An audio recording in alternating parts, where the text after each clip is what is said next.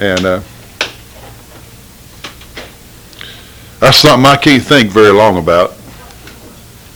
Uh, you get- I just just can't talk and think about it too much, and it just bothers me. You know, I mean, I just get scared. You know, I mean, I just can't imagine being in a place like that.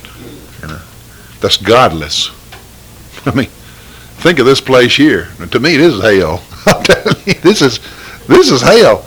If you're a Christian, this is your hell. You know what I'm talking about? But for those that's going to hell, this is their heaven. It's kind of sad you think about that. Because I was, uh, in fact, uh,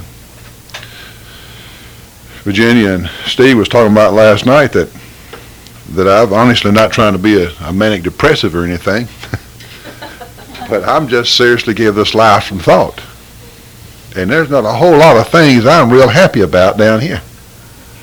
I mean, I have thought about it. You get up early in the morning, you go to work, and I really don't have a lot of fun at work. I don't know about you, but I just as soon be fishing. I mean, you know, I mean, to me that would be heaven. You know what I'm talking about? Uh, now, I'm not saying I'm lazy, but I'm saying I don't consider working eight hours a day heaven. I don't care what kind of job you got. and then you come home and uh, there's the yard to cut. If the lawnmower works. It worked the last time, but I wouldn't bet on it this time.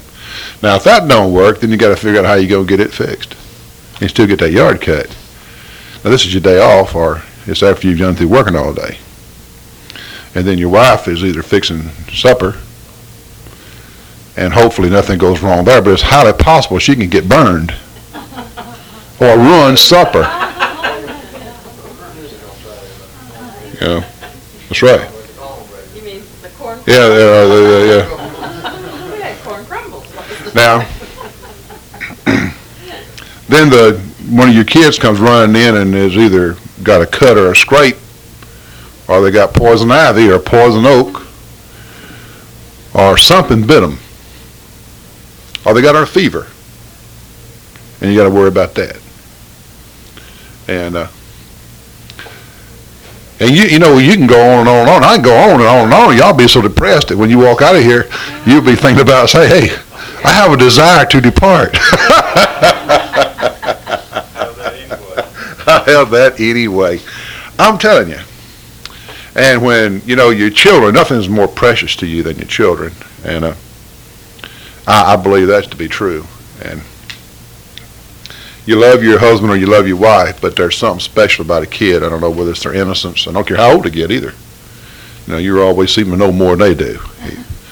And uh, I know that's where my mother is, and she's 78. She absolutely thinks I'm still five years old, and she's constantly giving me orders, and not very not very kindly either. I mean, she's so I know that that's true, and uh, and we always worry about them, and nothing is more precious to us than their happiness. We want them to be happy more than anything, and uh, to have things right with the Lord. You know, we want that to happen, and. Uh, and when one of them is uh, not happy or something is they've been treated unjustly, we worry about them.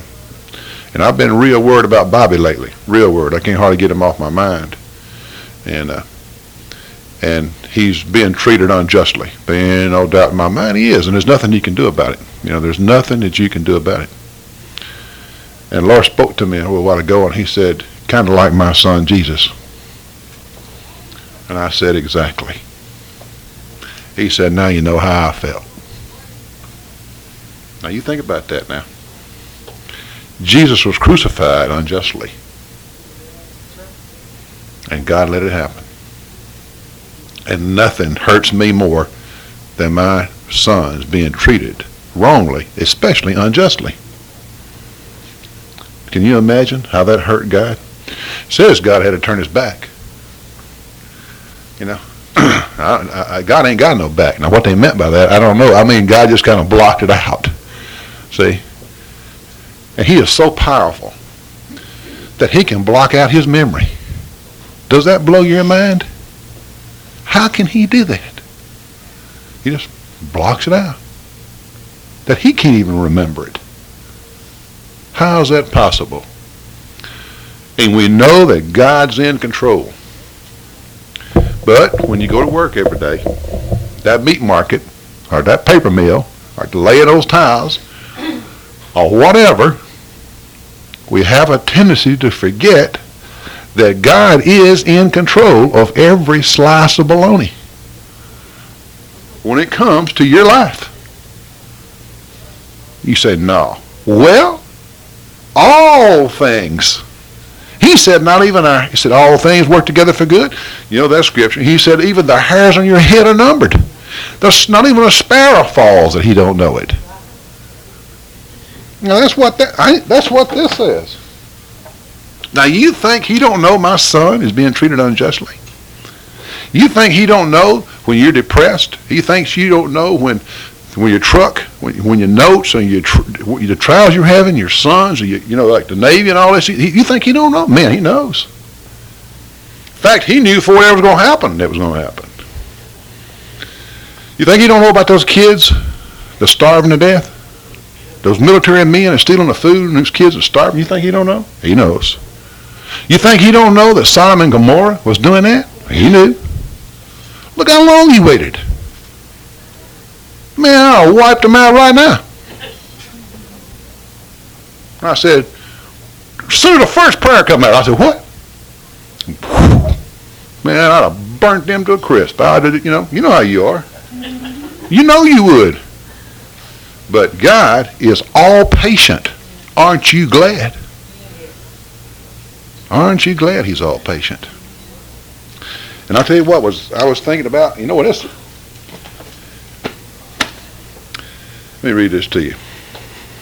I'm in Isaiah, sixth chapter.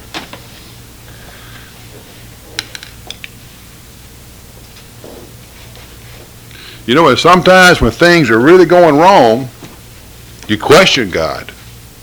I know y'all never do that, but uh, you say, Lord, I know you messed up this time. You know what I mean? Just, you know, you just didn't realize what all was going on here. You know what I mean? and, uh, but you know, when any man of God, when every one of the prophets saw Jehovah or Jesus or the Master, or whatever you want to call him, the Rock. But me and Cola, we Cola give me a list, and I got a list too of the names you can call Jesus. Man, it's it's endless. But you know, he told us in the beginning. He said, "I am." Didn't he? he I, I am what? I am everything, right? Listen to this in Isaiah, the sixth chapter and a fifth verse. Whenever you think that you are the most unrighteous, unholy thing on the face of the earth, but you're saved by his blood, by grace, maybe you're on the right track.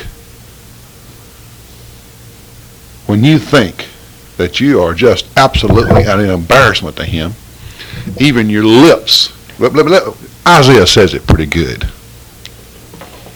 Let me leave it to him, the prophet. Fifth verse. Then said I, Woe is me, for I am undone. He just seen God now. I am undone because I am a man of unclean lips. This is a prophet. And I dwell in the midst of a people of unclean lips, for my eyes have seen the King, the Lord of hosts.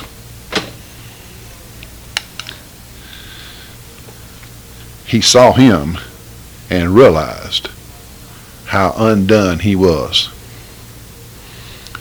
And whenever God lives in you and he saves you and has covered you by your blood, whenever you have an unclean thought,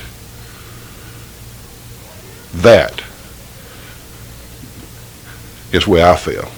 Lord, I am a man. But unclean mind, unclean lips, unclean, I'm unclean, I'm unclean, I'm unclean, I'm unclean. Help me, help me, help me, help me, help me.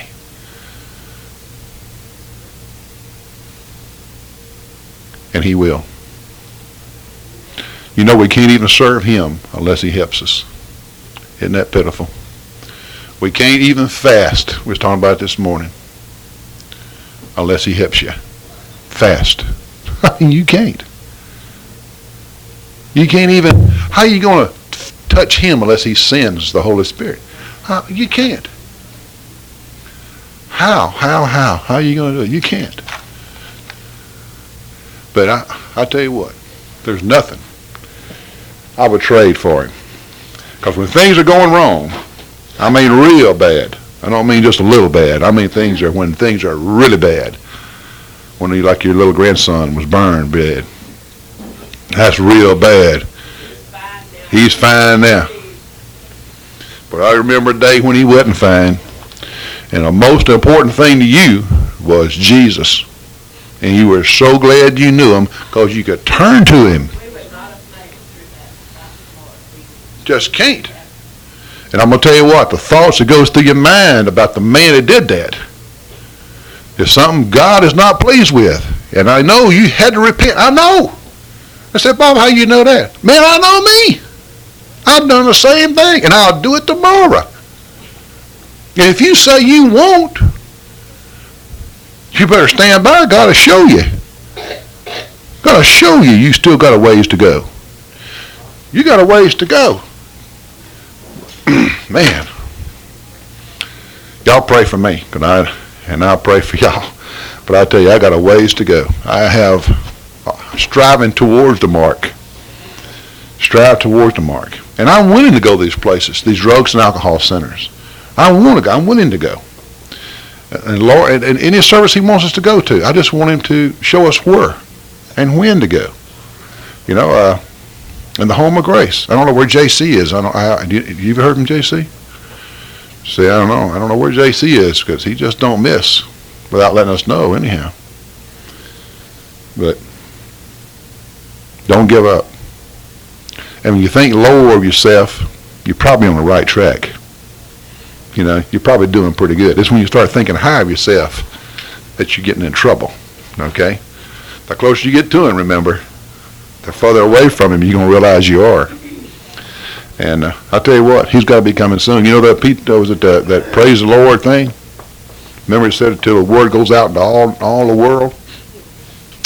Maybe this year he will have enough radio and television networks that the entire world can be listening at the same time. You know what that tells you, don't you? Look up. Your redemption draweth nigh. That's what he said the other night on TV. And it was, it was five years ago or six years ago, I preached a sermon about the Jews being let out of Russia. I said, whenever you see the Jews being let out of Russia, you better run to the altar. That's it because, you know, that's scripture there where they go back to their homeland, you know me? This, that happened five, six years ago. Let's all stand grab somebody by the hand.